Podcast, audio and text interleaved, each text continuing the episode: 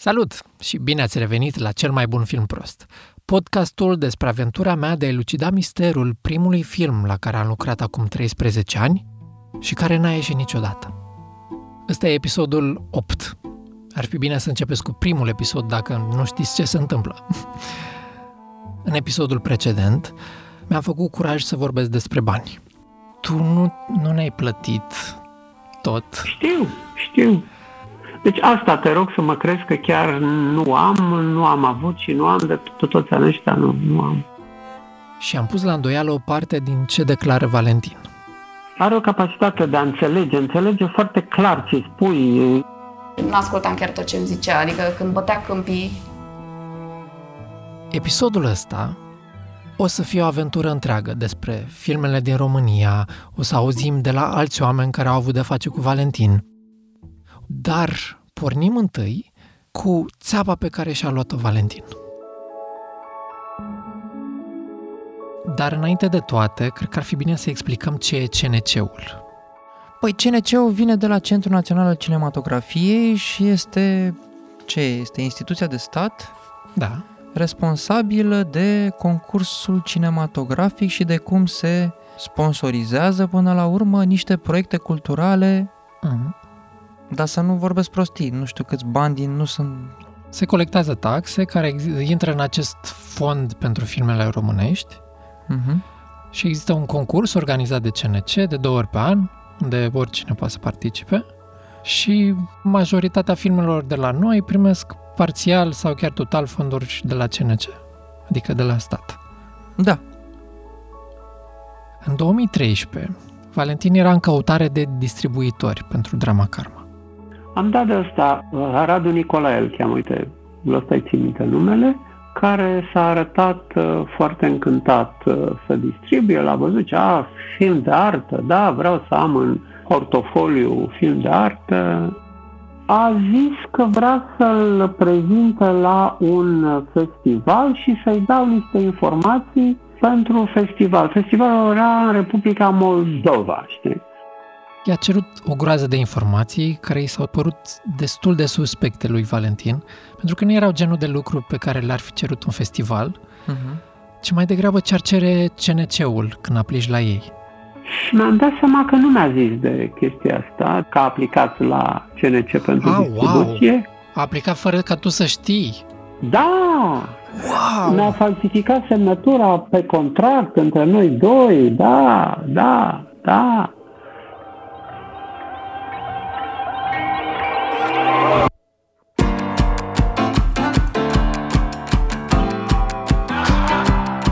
Eu sunt Alex Lungu și asculți cel mai bun film prost. Acțiune! plus că era film, filme nu se făceau așa de multe, era o ocazie rarisimă să zicem.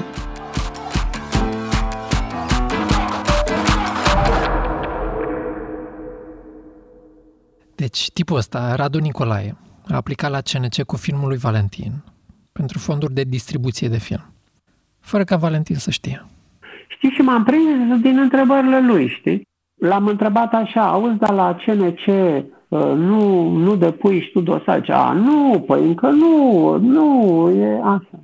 Între timp, Valentin s-a interesat și s-au confirmat bănuielile. L-am sunat și am zis, dacă nu retragi tu dosarul acum, mă duc eu să-l retrag. Și atunci m-a înjurat urât de tot și mi-a închis telefon. Atunci m-am dus la CNC, el avea banii aprobați să ia de distribuție și am anunțat la CNC chestia asta. Da. Și atunci ei au blocat banii către el și uh, el a avut super tupeu să dea CNC în judecată că nu i-a dat acei bani. Da, interesant. Dacă lucrurile astea există și există documente care să ateste toate aceste cuvinte, pare șocant așa. Are un tupeu extraordinar, știi? Și, Mă rog, după aia l-a o lovit uh, că el uh, avea un alt festival pe care îl organiza și era Festival Fantomă. Ăla a fost descoperit uh, cu festivalul ăla, se numea Peștișorul de Aur, Da. care era lipit de... A, știi, nu?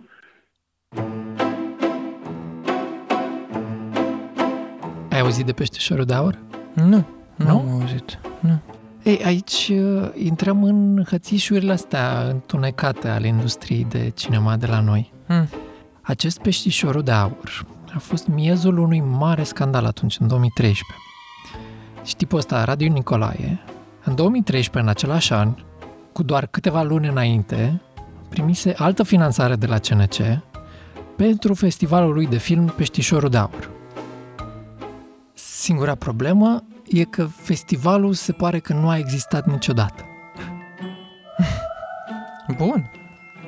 Mi se pare ireal că omul Radu Nicolae a avut atâta tupeu încât să facă asta într-o perioadă în care teoretic cel puțin lumea era cu ochii pe el. Ea e Florentina Ciuvercă, e jurnalistul de film care a dus la lumină toată treaba cu peștișorul. Mhm. Am vorbit un pic cu ea și în episodul anterior când am discutat despre festivaluri. Cred că e o îndeletnicire de cursă lungă pentru el, pentru că făcea asta de ceva ani până să descoper eu cu mai multe festivaluri. Povestea din spate e așa. Cum poate știi, de mult timp oamenii din industrie se plângeau despre cât de nedreptă sunt finanțate filmele la CNC. Iar 2013 a fost anul când s-a uplut cumva paharul.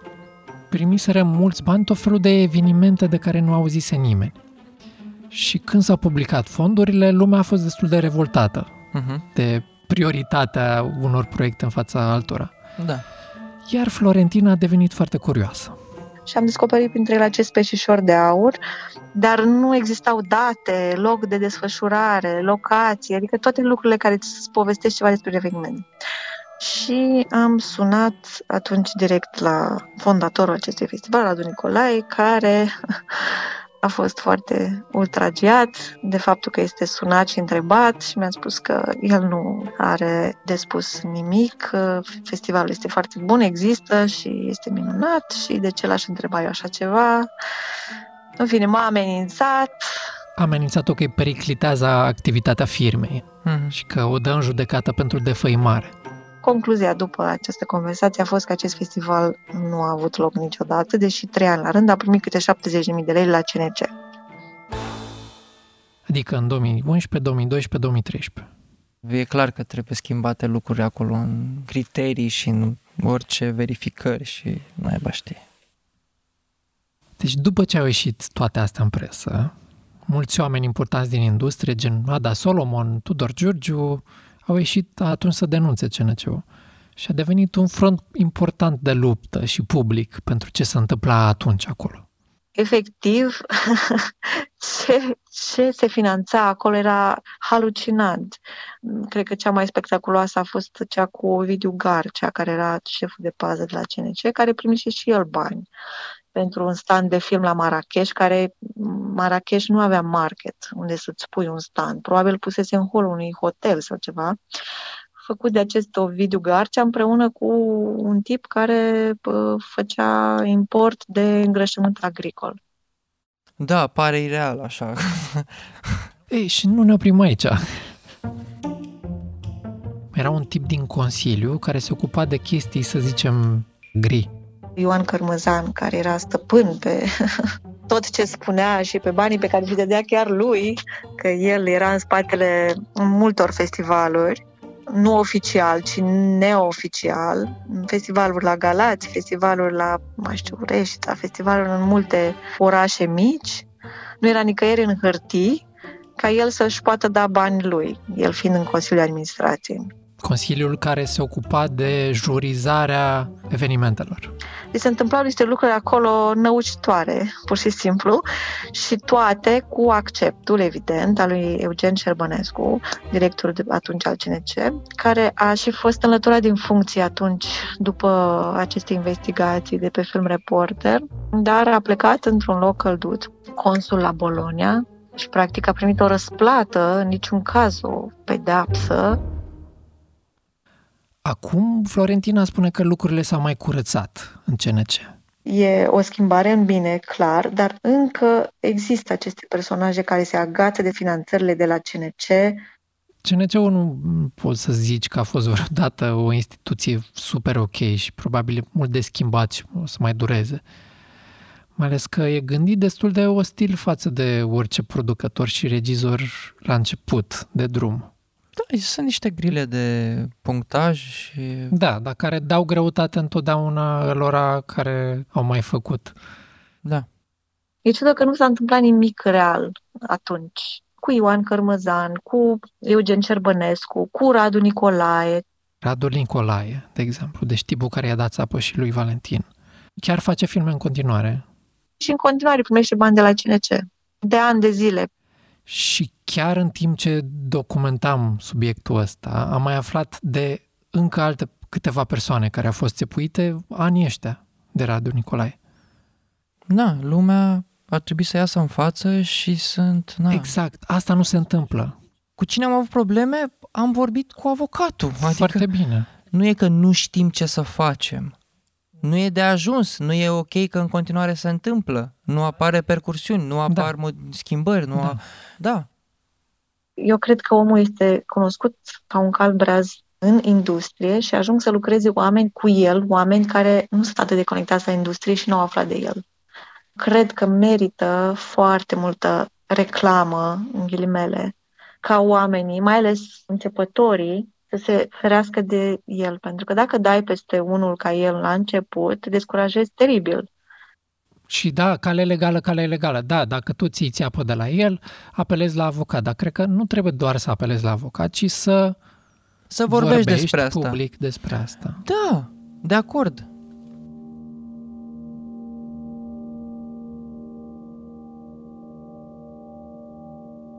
Da, și eu simt că am fost descurajat o perioadă după drama Karma, cum zice și Florentina. Adică nu e ceva ce vrei să se repete, nu contează pe câți bani ai lucrat. Am simțit că mi se ia așa, orice formă de control de sub picioare, când, când nu aveam, nu aveam contract, nu, nu aveam puterea să, să schimb nimic acolo. Și știu că o vreme nu prea am avut așa de multă încredere în oameni. Și asta nu știu dacă e un lucru bun, că nu poți să lucrezi cu o echipă de filmare când tu nu ai încredere în oamenii cu care tu colaborezi. E foarte contraproductiv cumva, știi? Da, este. Da, e o nedreptate mică, dar asta se pot cumula cumva. Pleci cu încredere. Pleci cu încredere că omul ăla asta vrea de la tine și asta îți cere și astea sunt așteptările. Adică nu pleci cu vreo bănuială că am fost sunat, de fapt, pentru altceva decât mi s-a spus. Că altfel te ajungi la nebuni. Trebuie să ai niște încredere în oameni, deci, ca să nu poți să nu funcționezi. merge nimic mai departe. da, da. da.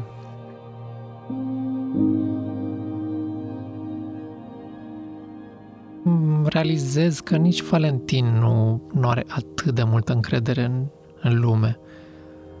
Să zicem că modelează deseori adevărul în avantajul lui. Pe genericul de la sfârșit sunt trecuți oameni fictivi.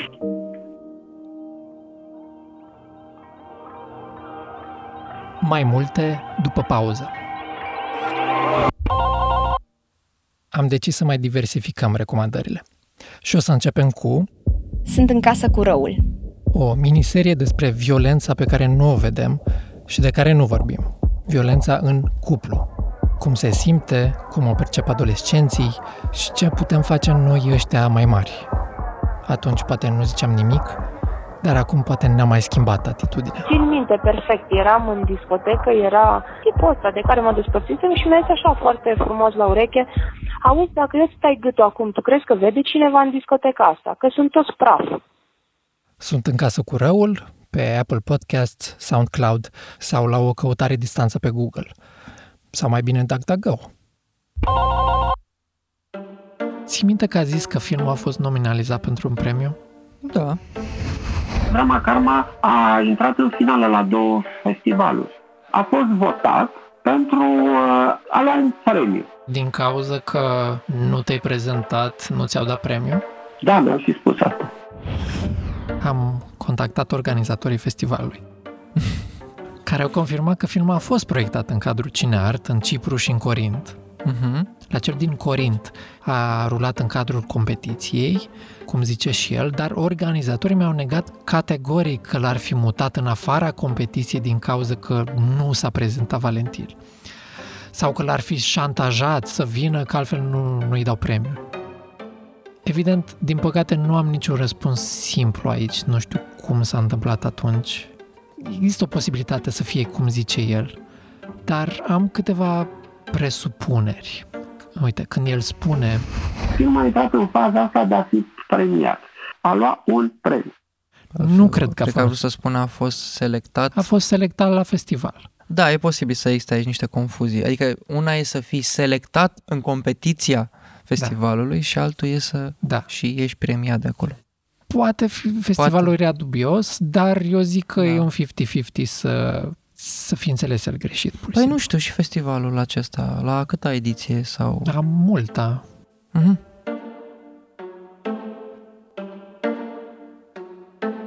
Dacă mai ții minte, la Avem Premieră, el spune asta. Spuneți nou, cât a costat filmul? 120.000 de euro. Dar mi-a recunoscut în interviu că, de fapt, nu, nu asta e suma reală. Filmul am declarat la 150.000 de euro și lumea nu m-a crezut și m-a întrebat, ai bă, dar de ce nu spui adevărul? Ce rost ar avea să declar că nu mai atât? Că n-ai cum să faci în 150.000 de mii uh... E, adevărul este că m-a costat 53 de mii. Dar asta chiar nu mă crede nimeni. Nu înțeleg ce fel de oameni pun la îndoială când spui cât a costat. Adică, nu, nu, cu ce fel de oameni vorbește? E o altă formă de a crede că ai Ah. făcut o mare capodoperă care nu avea cum să coste așa puțin. Ah, Pe genericul de la sfârșit sunt trecuți oameni fictivi ca să fie cât de cât un generic. E adevărat, da, filmele mari, filmele scumpe au foarte mulți oameni pe generic. E normal, multă lume trebuie să lucreze la el să iasă cum iese. Dar uh, nu asta trebuia să fie problema lui. Le-am spus, zic, vin cu nume fictive ca să umplu genericul de la final să fie ceva generic. Sunt prieteni de-ai mei, rude, oameni care mi-au dat sfaturi. Ah, ok, bine. A trecut la mulțumiri și el, toată familia. Nu e nicio problemă Mai în asta. fictive, Dacă zice. asta o fi vrut să spun. de asta înțeleg, că sunt oameni care n-au lucrat la film. Dar Eu nu știu ce să mai înțeleg. Nici eu. Dar ce s-ar fi întâmplat dacă nu ar fi fost uh, genericul lung așa cum s-ar fi așteptat lumea? Lumea mea m-a bănuit că vreau să mă scot pe mine în evidență. Mereu am fost bănuit că n-aveam cum să fac în atât de puțini oameni, că cu atât de puțin bani. Mereu și mereu am fost uh, bănuit și uh, mă întrebau de ce ascund, că n-are cum să, să fie așa.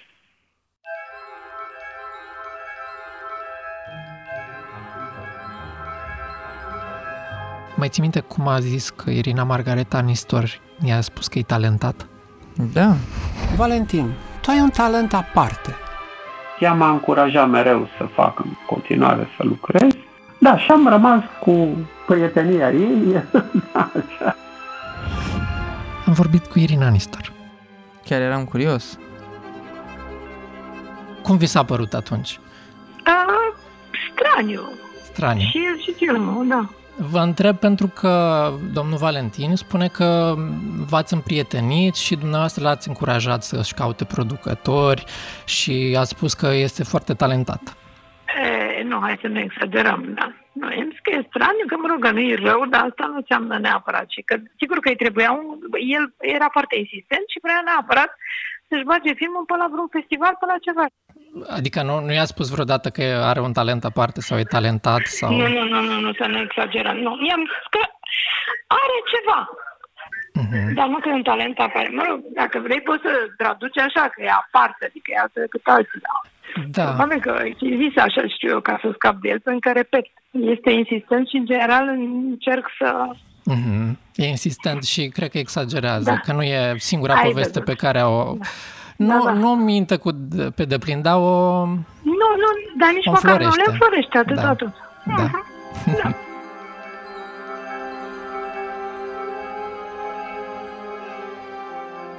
Dacă toți suntem la capitolul ăsta de vorbit cu oameni celebri, Da. Despre ce film vorbim noi? am vorbit și cu Maia Morgenstern. Pe mine mă cheamă Maia Morgenstern, am 59 de ani fără câteva zile.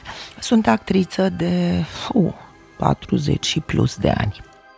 care mi-a spus că nu-și amintește absolut nimic despre filmul ăsta. Ok, și ai ajutat-o un pic? Cred că mai bine vă arăt niște imagini, poate, Poate, vă, da. e mai ușor. Da, văd. Da, văd. Și mai ales nu îmi întorci tu mie spatele. E clar, nu pleci. Mamă, dar toată lumea merge. Da, mergi și tu în parc, mergi la patinoar unde vrei, în oraș aici. Seara te întorci acasă. Nu pleci tu unde vrei cu nu știu cine. Nici o hai, mă, mamă. Uh, o protejezi pe sora ta.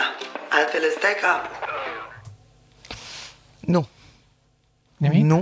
Nimic? Nu. nu. Ce vreți să-mi faceți acum? O să mă strângeți? De Nu, nu, nu, nu. Mi-am rec- am recunoscut bluza oarecum și faptul că încărunțeam. Mhm. Mm-hmm. Părul meu începea să încărunțească, e- e absolut în regulă. Dar mai mult, ce o să-mi faceți acum? O să mă strângeți de gât, o să fiu... Vă fac, mă fac de rușine. Da, efectiv nu-și mai amintește nimic, sau asta spune ea.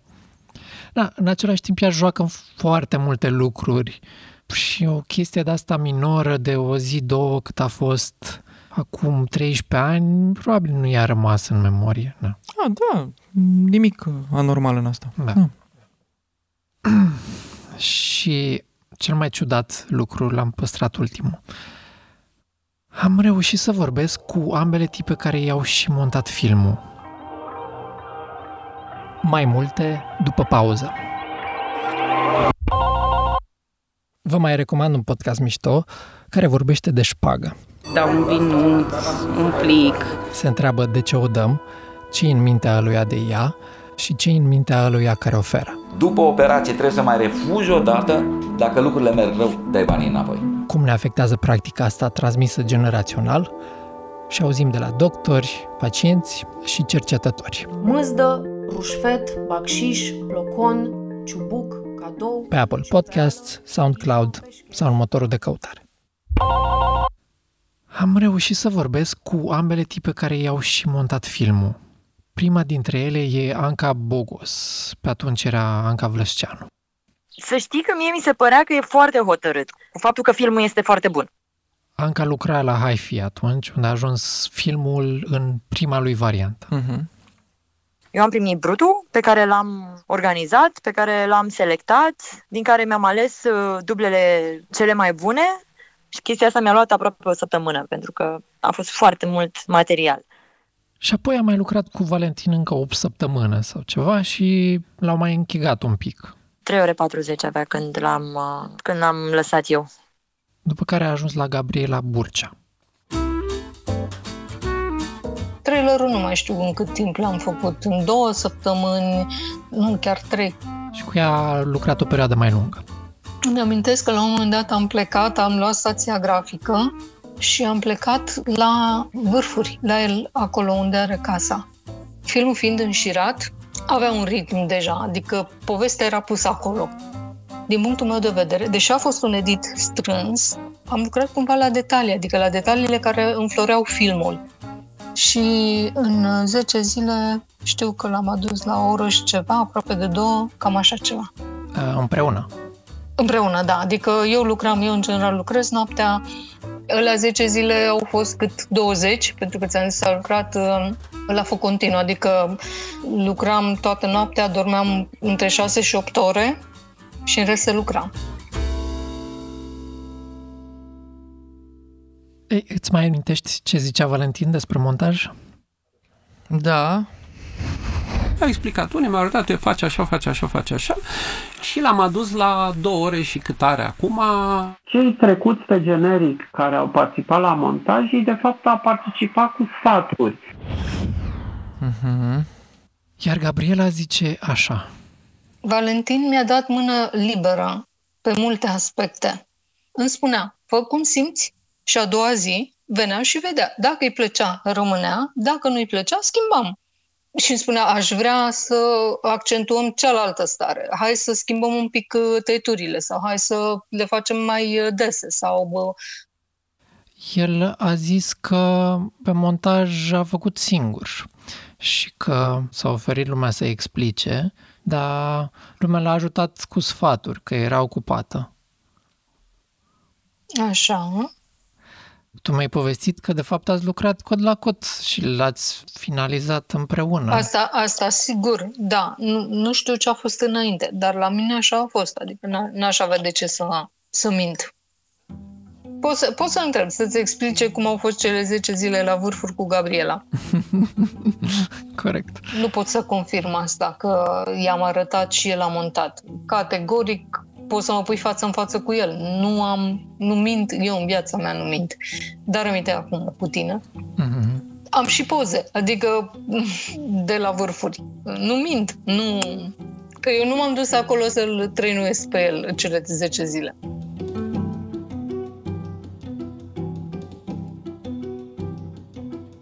Da, am observat amândoi cum ușor, ușor are tendința de a-și da credit aproape pentru toate lucrurile și când nu e meritul lui, e merit divin.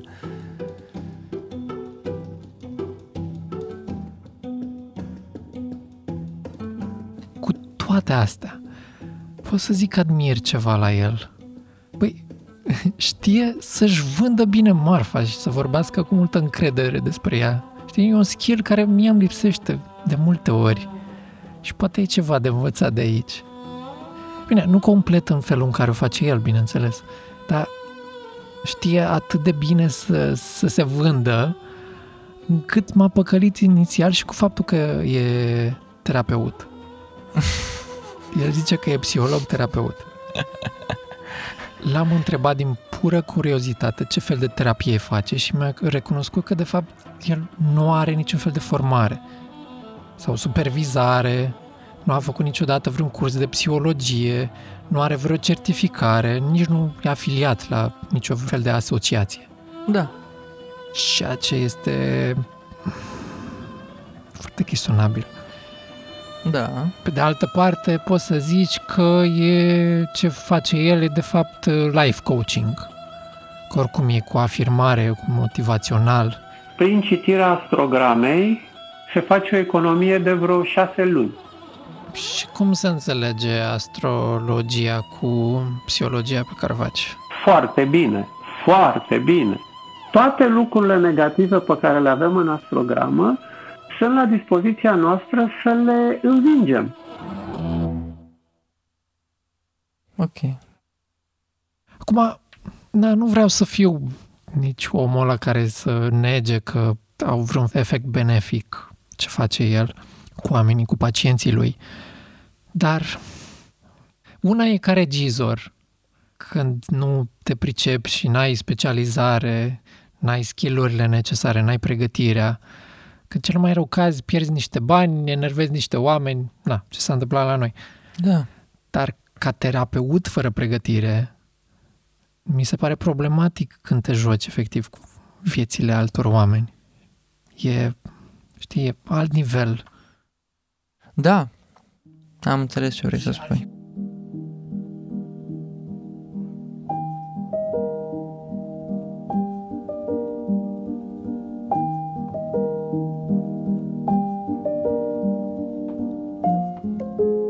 sunt atât de cunoscute tipologiile astea de regizori care au făcut efectiv un film super prost și după am impresia că lumea este împotriva lor.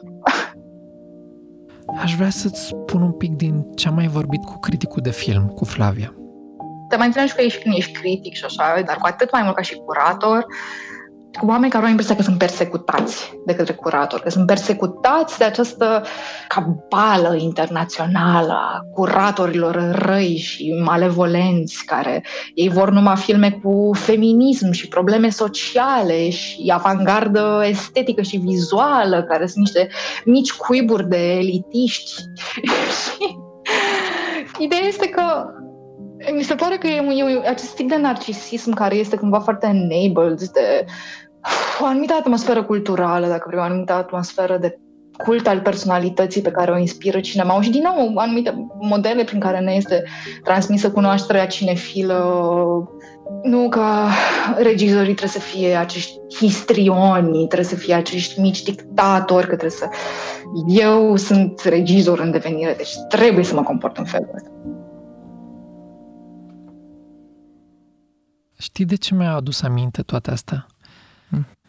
Hmm. Mi-a adus aminte de facultate și de clasa de regie. La sunet montaj unde eram noi, atmosfera era foarte chill. Era blândă, prietenoasă, eram uniți, făceam multe lucruri împreună. Nici nu se punea problema de orgolii. Nu, nu aveau de unde să... În schimb, la clasa de regie, colegii erau încurajați să fie ultra competitivi și nașpa unii cu alții. Da, erau, erau mai competitivi și mai uh, fiecare cu el. Da, că se criticau așa unii pe alții destul de dur, chiar și la examen. Știu că am asistat și eu. Da, bine, sunt chestii de studenție, nu...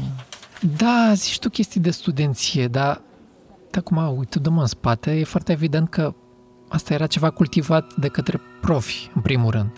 Erau încurajați să fie acești artiști desăvârșiți în viziunea aia, pentru că asta și vedem în filme, nu? Că, și în cărți, că trebuie să comporte într-un fel un așa zis artist.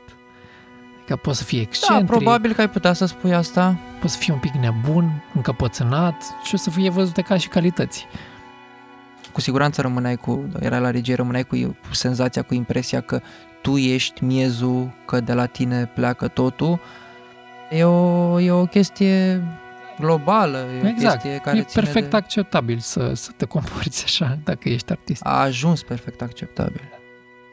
Da, da, mă văd un artist, da, da. Da, sunt, adică trăiesc într-adevăr din artă. Eu în fiecare zi citesc artă, scriu.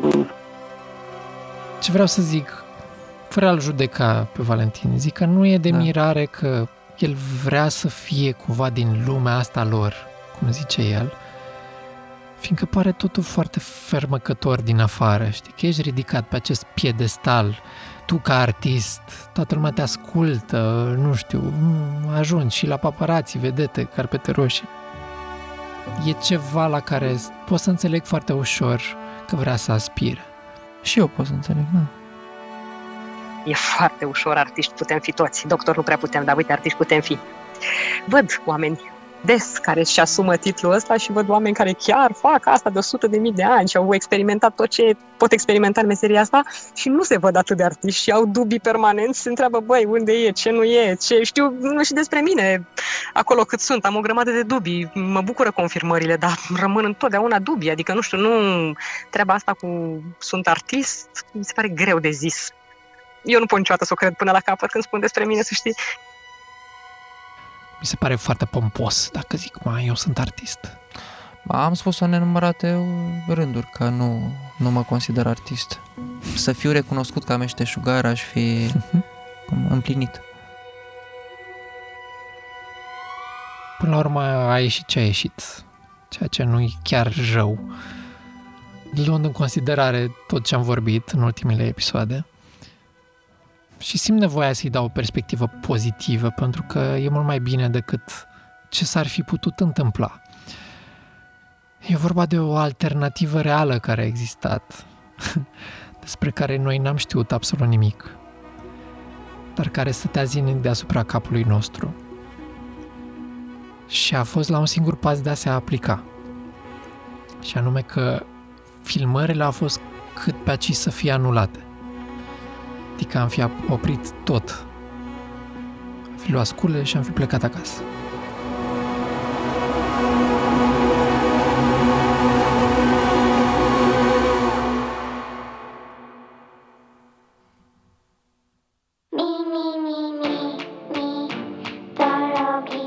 În episodul următor aflăm cum eram la un pas ca filmul să nu existe. Încerc să-l înțeleg mai bine pe Valentin Știi ce e mișto în viață? Să lași lucrurile să curgă. Și să-l confrunt. cu toate lucrurile pe care le-am aflat de-a lungul podcastului. Nu uitați să vă abonați pe YouTube, Spotify sau oriunde altundeva unde ascultați voi podcasturi, dar și pe scena nouă.ro. Scena nouă e o publicație deșteaptă despre viața culturală din România. Noi ne-am distrat citind despre firma de apartament care acordă titluri fictive de recorduri, sau despre marea păcăleală cu așa zisul Nobel al președintelui Academiei Române. Cel mai bun film prost este produs de mine, Alex Lungo. Scris de Andreea Tănase și Alex Lungo. Sound design de Mara Mărăcinescu. Graphic design de Ana Florea. Manager de comunicare Daniela Ungureanu. Manager de proiect Ana Turoș. Mulțumiri speciale către Liviu Bărbulescu, Ioana Pelehatăi, Marius Obretin, Claudiu Popescu, Smaranda Paznicu, Iulia Țurcanu, Mihai Lioaia, Ana Vânătoru și Daniela Stoican. Lansat sub licență liberă Creative Commons, atribuire necomercial. Despre cel mai bun film prost, poți asculta mai multe și la Tananana. Mulțumim pentru sprijin partenerilor Cărturești, Harman Audio, IQ Ads și allaboutRomanianCinema.ro. Proiectul este cofinanțat de Administrația Fondului Cultural Național și găzduit de Scena Nouă.